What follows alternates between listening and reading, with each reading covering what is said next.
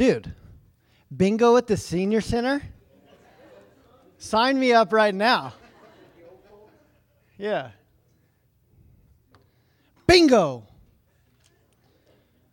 You want to get in a fight with a little old lady? That's the way to do it. Good morning. Good to see everybody. It's good to be back with you. Yeah. Big shout out and thanks to Ted. What a good word last week. It was fun to listen to online, and so just thankful for that. And we had a great time for anybody who cares up at the mountain, camping and racing at the Bank Slalom. It's something that has been going on for 35 years. This is it was the 35th annual, and they hadn't done it since pre-COVID, so it's been a minute. And there was a lot of anticipation. People came from all over. We got to see some friends, make some old friends, make some new ones, and just spend the time with my boys up there. So it was really rad. And me and Jonah didn't do so hot, but Ollie did good. So the Johnsons, it's a win for all of us. So one of them. And so anyways, it was fun.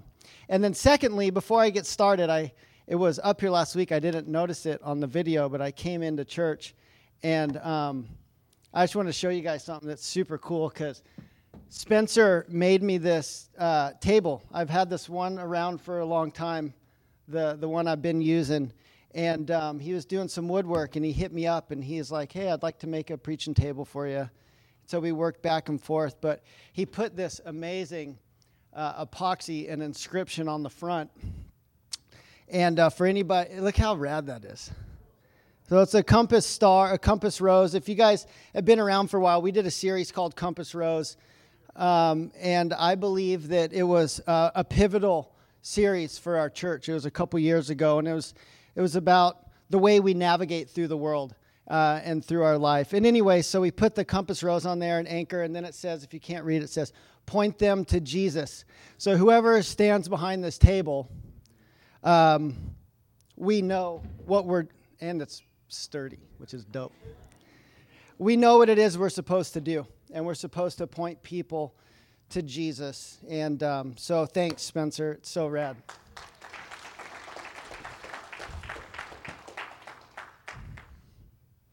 Yeah, that's dope. Okay, let me pray. Father, thank you for this morning.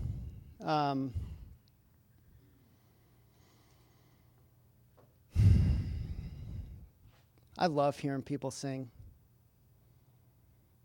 As we sing, there's just, I don't know, words come out of our mouth, and even sometimes my head, I have to think about these words and the things that I'm singing, the questions that I'm asking, and the truths that I'm declaring. And the reality is, Lord, you are good. The reality is life is hard. And sometimes in the hardness of life, it's hard to be overwhelmed with how good you are, because we're just in the mix of stuff. But even declaring those truths and hearing other people sing how good you are and how you hold us in your hand and how you have a way forward for all of us, it makes us remember that we're not alone, and that we are planted in a rad community. So, Lord, this morning we open up your word, because your word gives us direction. Your word gives us instruction and encouragement. It gives us truth. We need truth, Lord. So please speak to us now, and we love you. We pray everything in Jesus' name. Amen. So we've been talking about the rhythms of Jesus, the things that Jesus did. Because when you look at potential, this weekend had a lot of potential for me. I got bib number 114. I saw that number and I said, that's the number that's going to, I think we might win this thing. I had a lot of potential. There was a lot. Turns out, but the way you look at something oftentimes dictates what you're going to get out of it. if you look at something as wasted potential and this and that, the way you look at it as a negative effect, but if you see what could be, there's an excitement about it, you tend to step into something with that excitement. So we're looking at this new year, this new season, this new place in our life that God has us. We've just been through the ringer as a culture in the world, and we are looking at the last few years of our lives. A lot of us are saying, I'd like to see some change. We need to replace some bad rhythms, habits, with some good ones. Where's the best place to get those? Well, I would like to propose it's Jesus. So we're looking at the rhythms of Jesus. A couple weeks ago, we looked at his rhythm of being with other people. We talked about the rhythm of being at church, why that's important, why it's important to be connected, walking in the same direction with people. And then last week, Ted talked about the rhythm of abiding in Jesus and what that looks like. This week, I actually want to take one more step into that, into this world of personal connection. I want to dig a little bit into this idea of personal connection with God. Because there was something that Jesus did often .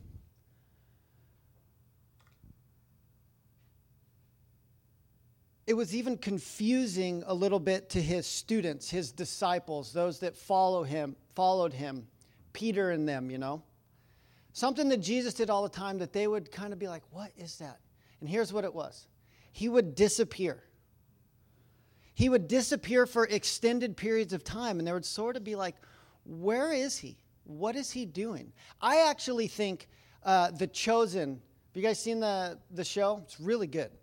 But I feel like they depict, it's an artistic depiction, but it's sort of this sense that the disciples, a lot of them, they're around taking care of stuff, and there was like, where's Jesus? Where's the teacher, they said. And it was, they knew where he was. He was off connecting with the Father. And that's what they knew. And then when he came back, there would be this sense of they knew what they were supposed to do next, But Jesus would do this. He would disappear for extended periods of time. Let me show you a couple of verses. The first one is Luke chapter 2, verses 22 through 39. It says this, "And he came out and went, as was his custom, to the Mount of Olives. And the disciples followed him. And when he came to the place, he said to them, 'Pray that you may not enter into temptation.' And he withdrew from them about a stone's throw, and he knelt down and he prayed."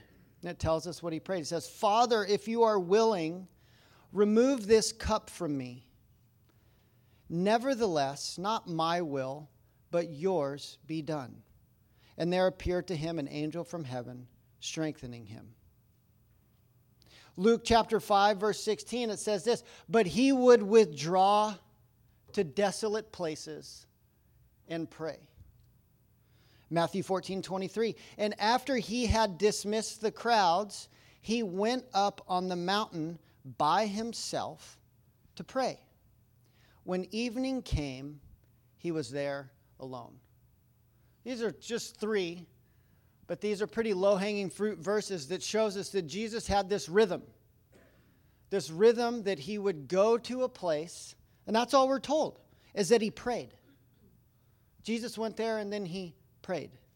And then he returned with strength and power. You know the one where it says he's up on, where I just read, he was up on the mountain, and when evening came, he was up there alone? That's the same story that says, and when he looked out, he saw his disciples rowing the boat across the water, and they were trying, but it was hard going, for the winds of life were contrary to them.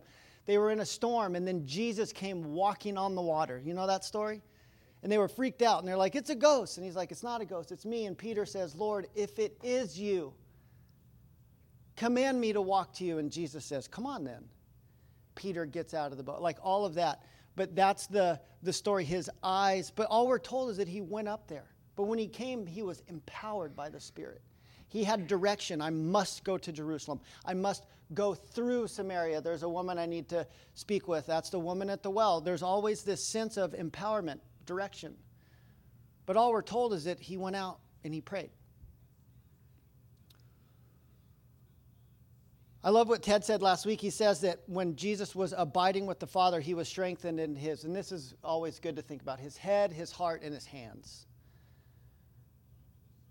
The way he thinks, affects faith, what we believe, our heart.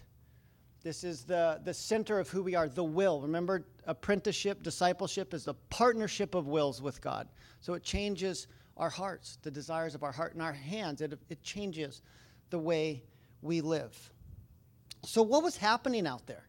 That was the million-dollar question on the disciples' minds. Like, what are you saying out there? What are you doing out there? We know, if anything, this was a rhythm that Jesus had of personal connection with his Father. He was connecting with his Father, a partnering of wills. That's why when Jesus says, "Come to me, put on my yoke and learn from me," he asks us, invite us into something that he knows firsthand himself. This is when he was in these places. That's the putting on of the yoke. Not my will, but your will be done.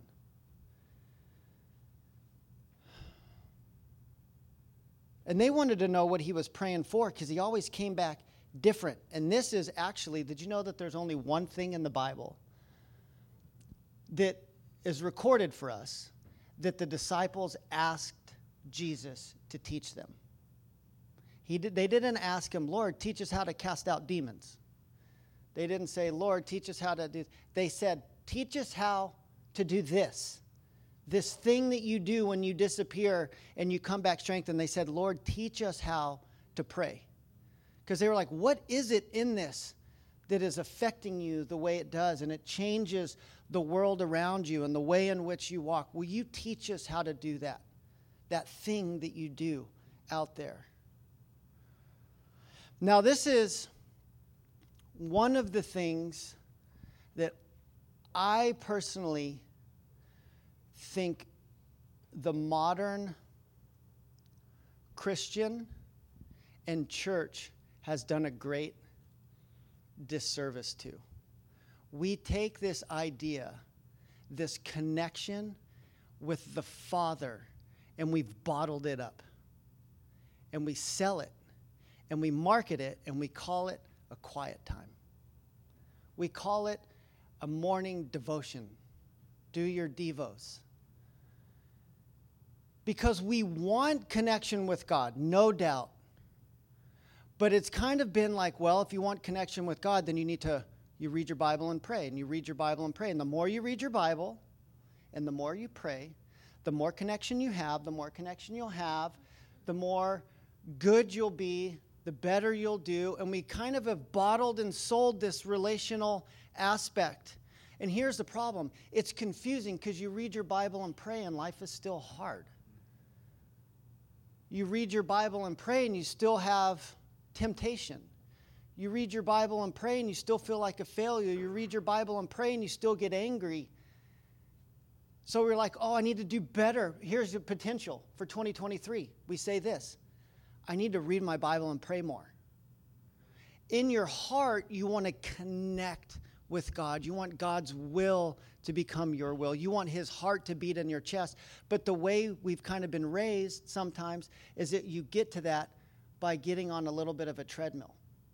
And you run and run, and sometimes you feel like you're not going anywhere. Reading your Bible and praying is the best. I'm going to preach the rest of my message on why it's awesome.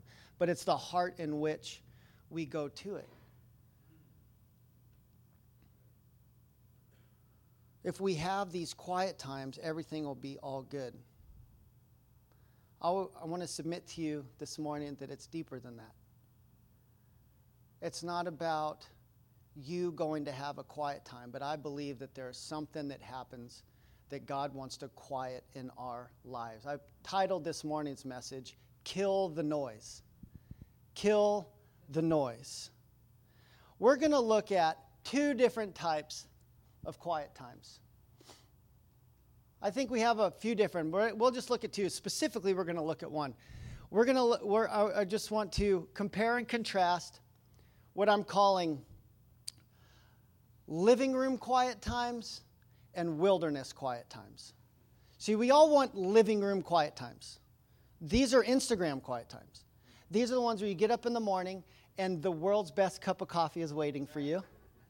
You get that world's best cup of coffee and you sit down, you open the Bible, and like light emits from the pages. The sun shines perfectly through the window, past the leafy plants, onto the pages of Scripture, where your steam from your world's best cup of coffee, and the steam rising is a picture of the Holy Spirit. And God speaks to your heart, speaks to your soul, and that coffee speaks to the rest of you. I love those. I want that to be the place where God just grabs my heart and speaks to my soul. I got to be honest. The places that God grabs my heart and speaks to my soul are more often than not kind of what Jesus experienced. He didn't have many living room quiet times. You know what he had a lot of? Wilderness ones. He didn't have a lot of them that lasted 20 minutes, but I want to look at one right here that lasted for 40 days and 40 nights. So will you open up your Bible to Luke chapter 4? This is going to be the text we're going to jump off from. Luke chapter 4.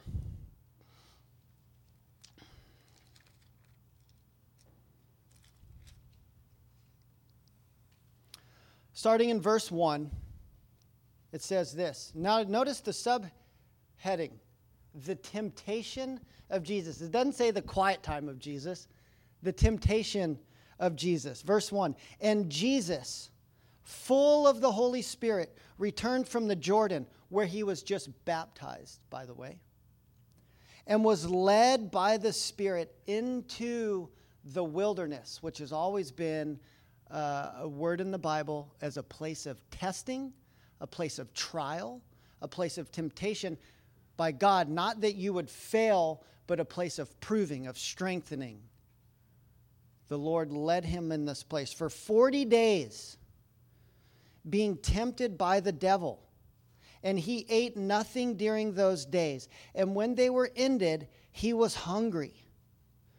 The devil said to him, if you are the Son of God, command this stone to become bread. Verse 4, and Jesus answered him, it is written, man shall not live by bread alone. And the devil took him up and showed him all the kingdoms of the world in a moment of time. It's been said that in this moment of time, he didn't look at Jerusalem and Rome where Caesar is, but that actually all the kingdoms of the world throughout all of time. The Bible calls the devil the god of this world, as if he's, in a sense that his power and sway was not just for that time, but through all times. And he showed Jesus these things and said to him, to you I will give all this authority and their glory, for it has been delivered to me, and I will give it to whom I will. If you, then, will worship me, and it will be yours. And Jesus answered him, it is written, you shall worship the Lord your God, and him only shall you serve. And he took him to Jerusalem, and he set him on the pinnacle of the temple. And he said to him, if you are the Son of God, throw yourself down from here, for it is written. Now the devil's playing hardball. He will command his angels concerning you and guard you. Like, won't he? And on their hands they will bear you up, lest you strike your foot against a stone. And again, Jesus answered him, it is said, you shall not put the Lord God to the test. And when the devil had ended every temptation, he departed from him until an opportune time, until the next opportune time. Verse 14, and Jesus returned in the power of the Spirit to Galilee, and a report about him went out through all the surrounding country, and he taught in their synagogues, being glorified by all. Kill the noise. I want to talk about whether it's a living room quiet time, a wilderness quiet time, whether it lasts 20 minutes, 20 months, 20 years, these seasons of life. I want to talk about four things that I think are present in both. I'm not going to tell you this quiet time is good and this one's bad. connecting with God is good in general, but I think that whether you're connecting with God over a cup of coffee or you're in a really hard season, there are things that are present that Jesus demonstrated in himself that were rhythms to him that are available for you and I, all right? I'll give all four of them to you, and then we'll go through them. They're this. He went alone. He went exposed. He went hungry, and he went regularly. Let's look at the first one. He went alone. Jesus was driven into the wilderness. It was just him and his Father. One of the rhythms that the disciples noticed is that Jesus often withdrew from people and was by himself with the Father. He left the crowds because there was a greater source of belonging that he knew he needed. Not just that he needed, that he actually wanted. It was in that place that his spirit was quieted. His unique path was revealed. You know that we are walking together as a people. That's why the rhythm of community in church is so good. Remind you, remember what I said? You're part of a plan bigger than yourself, people bigger than yourself, those things. But you have a unique plan and a unique path that God has for you in your circumstances. There are things that God wants to say to you that he can't say that he wants to say directly from him. Can I give you guys an example? When I first took over this church as the lead pastor, I don't say I had a meltdown. Hopefully I look like I had it together, but I was like, what am I doing? I remember trying to call people because here's what I needed them to say. You got this. You're good at this. You're God's holy anointed pastor and blah, blah, blah, and you're good to go. So I called like my old pastor from back in Colorado. He's like my big brother. And true to his, Jimmy Humphries, hopefully he'll listen to this, and I'm calling him out. Hopefully he'll hear that I was trying to call him, and he did what he does. He didn't answer the phone. JJ, I'll call him back. He's just scatterbrained and real busy. But I was like, Jimmy, answer the phone. I need help from you. In retrospect, I'm so glad he didn't. You know why? There was this thing I needed to be alone with God, and I needed to hear God's voice say, you can do this. You know, when we got this building, I met with the owner, and I was like, oh, my gosh, we might get our first church building. And then I found out some, other church, some people were, trying to slide in and get the building. I was like, oh, heck no. I got mad. I even sent a text that I had to apologize for later to the Lord.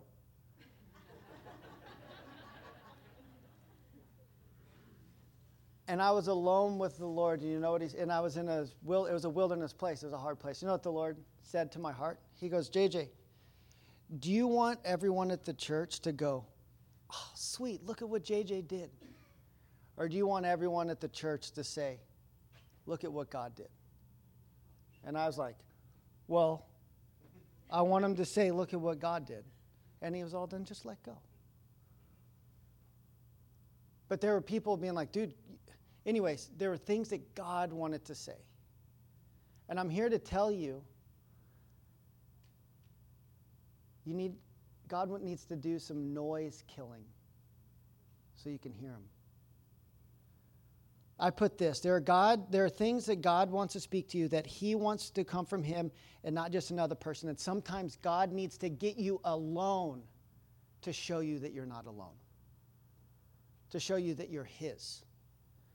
We are so consumed with how many likes and followers and how many people are with us that we forget that God is with us. He went alone. The second thing is this, he went exposed. I put open. The hard thing about being alone is that you're alone. You're exposed. You're who you really are when no one's around. In this place, Jesus was exposed, unfiltered, the place where he prayed, Father, if there is any way out of this, let it be. This cup, this death, this sacrifice that he needed to make. Was it necessary that Jesus died on the cross to pay the ransom for the sin of mankind? Yeah. How do we know? Because he said, if there's any other way, I'll do that. Nevertheless, not my will, partner of wills. Your will be done. And that's when it ministered to his head, heart, and to his hands that were literally pierced. That's a time of exposed, unfiltered. And it says here in our text in Luke 4, Jesus, full of the Holy Spirit, returned from Jerusalem, was led by the Spirit in the wilderness for 40 days. What was happening in this exposed time? The whole time he was being tempted by the devil. When you're open,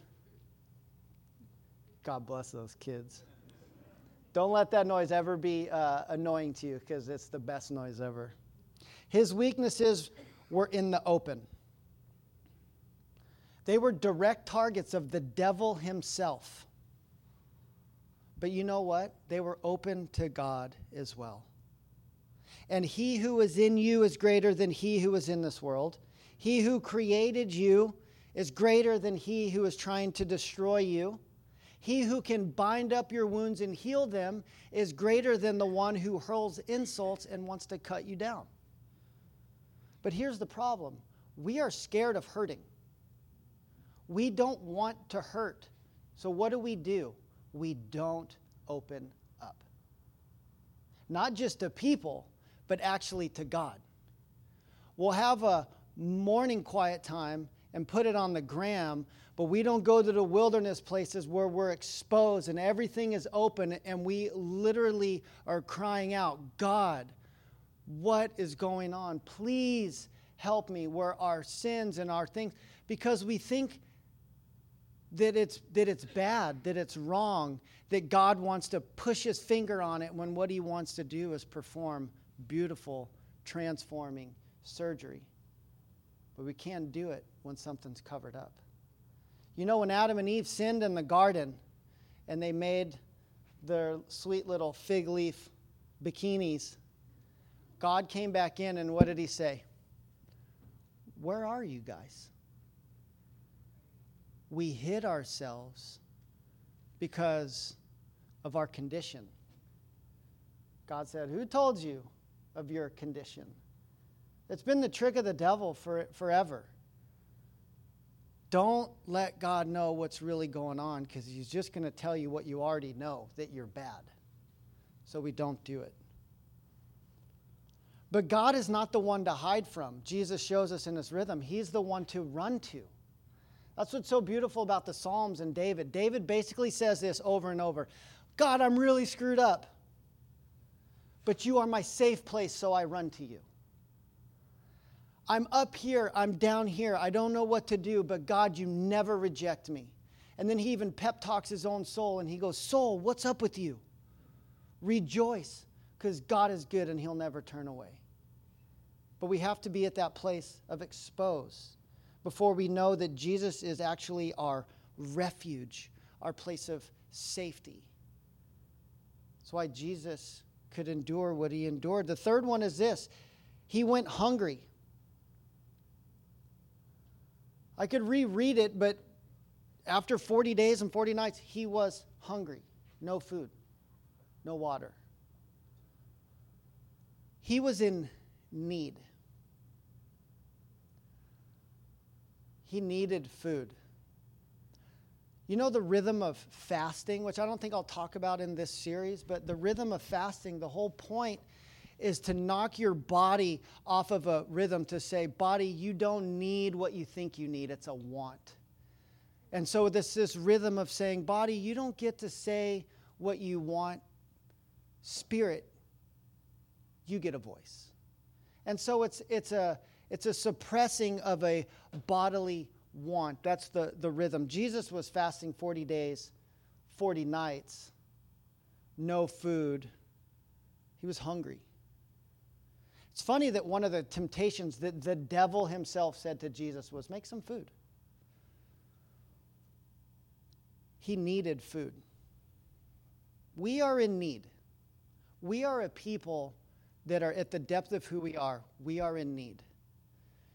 I look around and I see people who need love. People who need acceptance. People who need peace. Who need joy. And the temptation for Jesus then, for us now, is to be filled now with food that doesn't satisfy. To run from one thing to the next. I took it out because it sounded too cheesy, parental. I was like, we want junk food now as opposed to nourishment later. I know you do. It's our nutritionist in the house. Thought I would make you proud. But here's the deal. Holler if you hear me. Quick fixes rarely fix anything. They just delay the inevitable. Prolong the inevitable outcome. And when it comes to, we spend so much time looking for the way out of something, we forget the whole time that God's looking for a way in. We spend so much time being like, I'm hungry. I want out of this place. Jesus pushed all the way through because there was something that God wanted to do in him in that place. I wonder if somebody just needs to hear that whatever it is you're doing, I know the need. That's why we put such an emphasis in this place about being a place that sees people when they come through the door. You know why? Because God sees them. And if there's one place in someone's world where they should be seen, it should probably be church, right? This place where we're coming to connect with God, with other people. So regardless of how we look or, you know, all of that stuff, it should be a place where we are seen. There should be because there is a hunger. I love this verse. In Hebrew, there's so many. It's God's word. It's good. It's food. I love this verse in Hebrews. I've said it a lot of times, and I'll say it a lot of times over the years, but it says this: the word of God is alive. The word of God is powerful. It is sharper than the sharpest two-edged sword, cutting between soul and spirit, between joints and marrow. Look at what it does. It's the samurai sword with no handle, right? We've been saying it for years. It cuts you before it cuts others. That's what God's word does.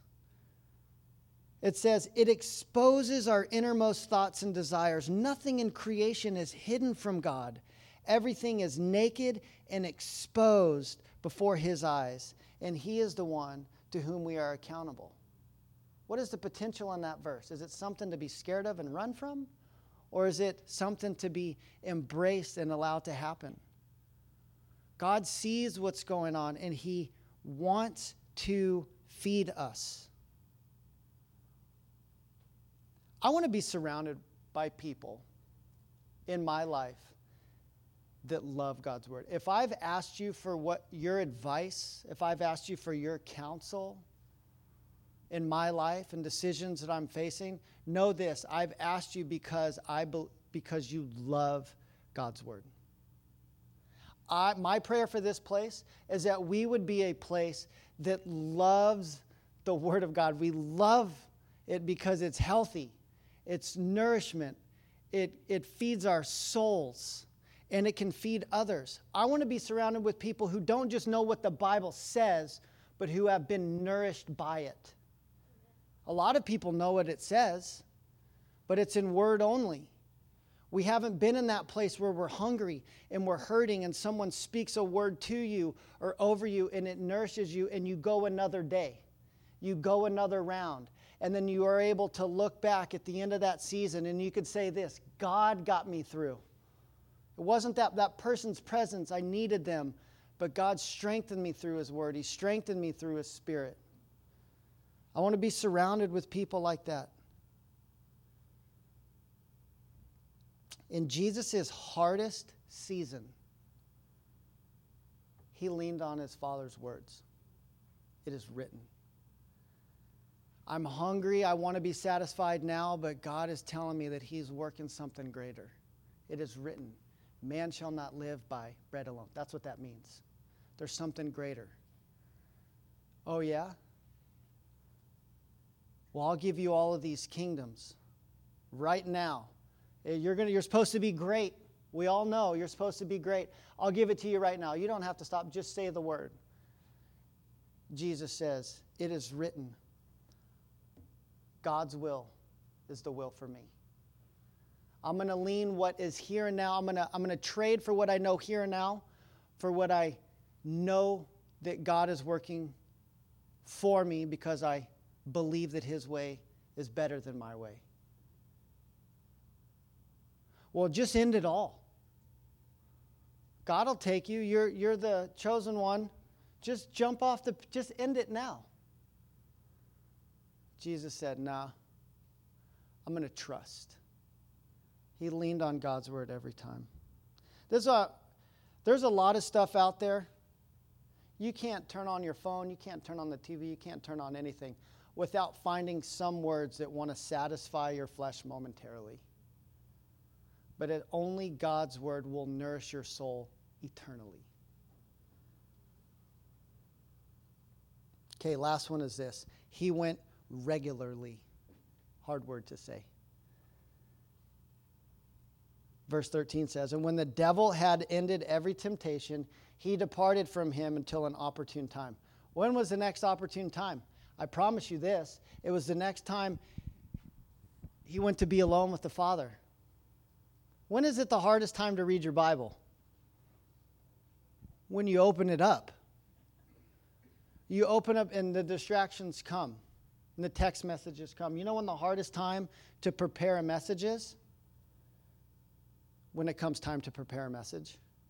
When you sit down and you're like, this person hasn't texted me in 9 years. And now they want to have a conversation. They just wrote me a letter and I don't respond. I'm like, I got to do that later. But I wonder what they've been up to. And it's just the hardest time to do it is when you go to do it. That was the next opportune time. Jesus, here's what I put. Living room, wilderness, whatever. Jesus went when he could. Excuse me. Jesus went where he could, when he could.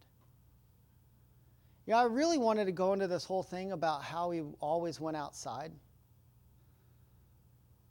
But then I'm like, that might just be adding something to someone that doesn't necessarily need to be added. I put this. He went when he could, where he could. They lived outside. I'm amazed every time I go and I'm alone outside by myself, knowing that God is with me. I'm amazed every time the rhythms of this world that God has set in place that I see. The creeks that run by, I'm like, water, where are you coming from? It hasn't rained in a month and a half, and there's still a little trickle, and it's headwaters. Matt and I were talking about it yesterday, the headwaters for the Nooksack. We were looking at them. There they are. That ice cube right there. It's called a glacier. That's where the river starts. But this rhythm, Jesus was always pointing them out. Look at the birds of the air. Do you see their rhythms? They're not stressed. They get up in the morning. They do what they can. They feed their families. They rest. There's all these rhythms that are happening. The sun rises in the east, sets in the west. The stars come out. Psalm 119, we look at all of these things, and it ties us in. God's got me too. But not all of us are outdoor people. Not all of us are in that place. Jesus went when he could, where he could. Some of us, that's in the morning. I was told for years, if you don't do your quiet time in the morning, God, you only get basically half a blessing. Because God is most awake in the morning, and so should you be. The early bird gets the worm, and the early prayer gets the blessing. And there was always this sense of like, if I didn't do that I was kind of, maybe I get a B. Maybe a C plus. But maybe the A wasn't for me. It was for other people. When God was really putting in my heart the things he had for me for a future, and I feel like pastor a church. You know, I failed English twice. Why you gotta cheer at that? That's my boy right there. He's trying to encourage me. And it's like the Lord was saying, hey, if you would pay attention, I'm trying to show you some stuff. You're going to write a paper and do a presentation every week for the rest of your life. So proofreading is not bad. I was like, why you got to mark up my paper and make me write it again? I just did it once. That's how many times I'm going to do it. But as the Lord was preparing me for what was coming. But I always operated, even in my Christian life, like, I'm a C+ student. I'm a C+ Christian. Because my success was based on, if I do this, then I get. If I do this, then I... And it wasn't so much on, regardless of what season I'm in my life, am I alone with God on a regular basis? Am I opening up what's really going on in my life on a regular basis? Am I, like Jesus said, blessed are those who hunger and thirst for righteousness, for they shall be filled? Am I asking God to feed me with eternal things, with things that are good, not just for my body, but for my soul, for the world around me, for my family, the community in which I live? Am I asking God to do those things? And is this a rhythm? Because here's the hard part. We connect with people every once in a while. Regular church attendance is like 1.5 times per month. One week we'll have close to 200 people in this room, and the next week we'll have a lesser number. We're going to keep going with joy, but that's just the reality. Rhythms are different.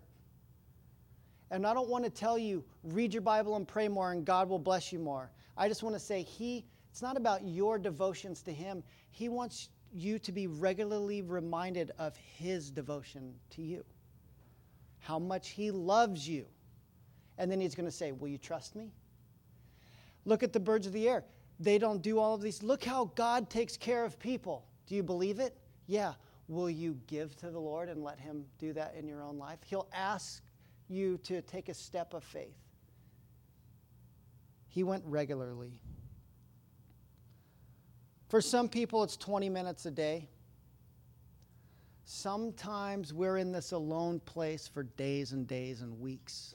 Seems like months. Might be a season of life. That's no less quiet time than this 10 minutes that we want to spend with God on a daily basis. It's this alone connection point with the Father.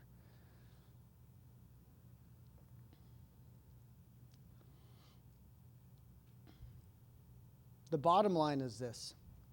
Your world is noisy. I know it is. There's a lot of noise. We live in a time of more competing voices than actually ever before. Sometimes I wonder what it would have been like to live in a time where the only voices that you heard are ones you literally had conversations with.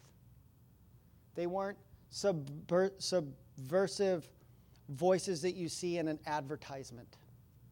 They're just coming at us from all over, all the time. And what we do is we add Jesus' voice to it, when I think there's a way to kill the noise by being alone with the Lord. So we'll end it.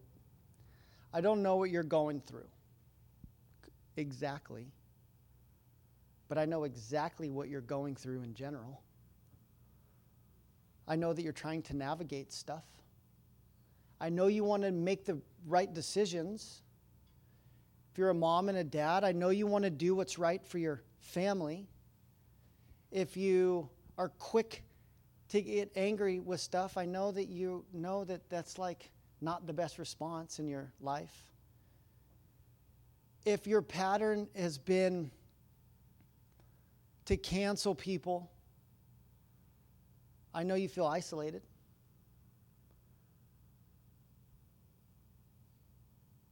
I don't know your exact things, but I know this. You're not alone, even if you feel like you're alone. You're not a nuisance to God, even if you're a nuisance to yourself. God thinks about you on the regular. He has things he wants to share with you. He has encouragement for you, strength for you. He is working your current circumstances somehow together for your good and also for his greater purposes and plan in your life and in this world. If I could end with a thought, I'd love for you guys to take this with you and think about it. God created you to make your mark on this world. But he so desires, he wants you to make your mark on this world. I put this, but more than that, he wants to make his mark on you. We get so concerned about making our mark on this world. We need to do this. We need to do that. Those are good things, but we can actually forget that more than that, and it happens in the alone places, in the quiet places. Jesus wants to make his mark on you. So let's pray. Let's sing this song in response to the Lord, and then I'll come up. I'll close us out. Father, we thank you for this time.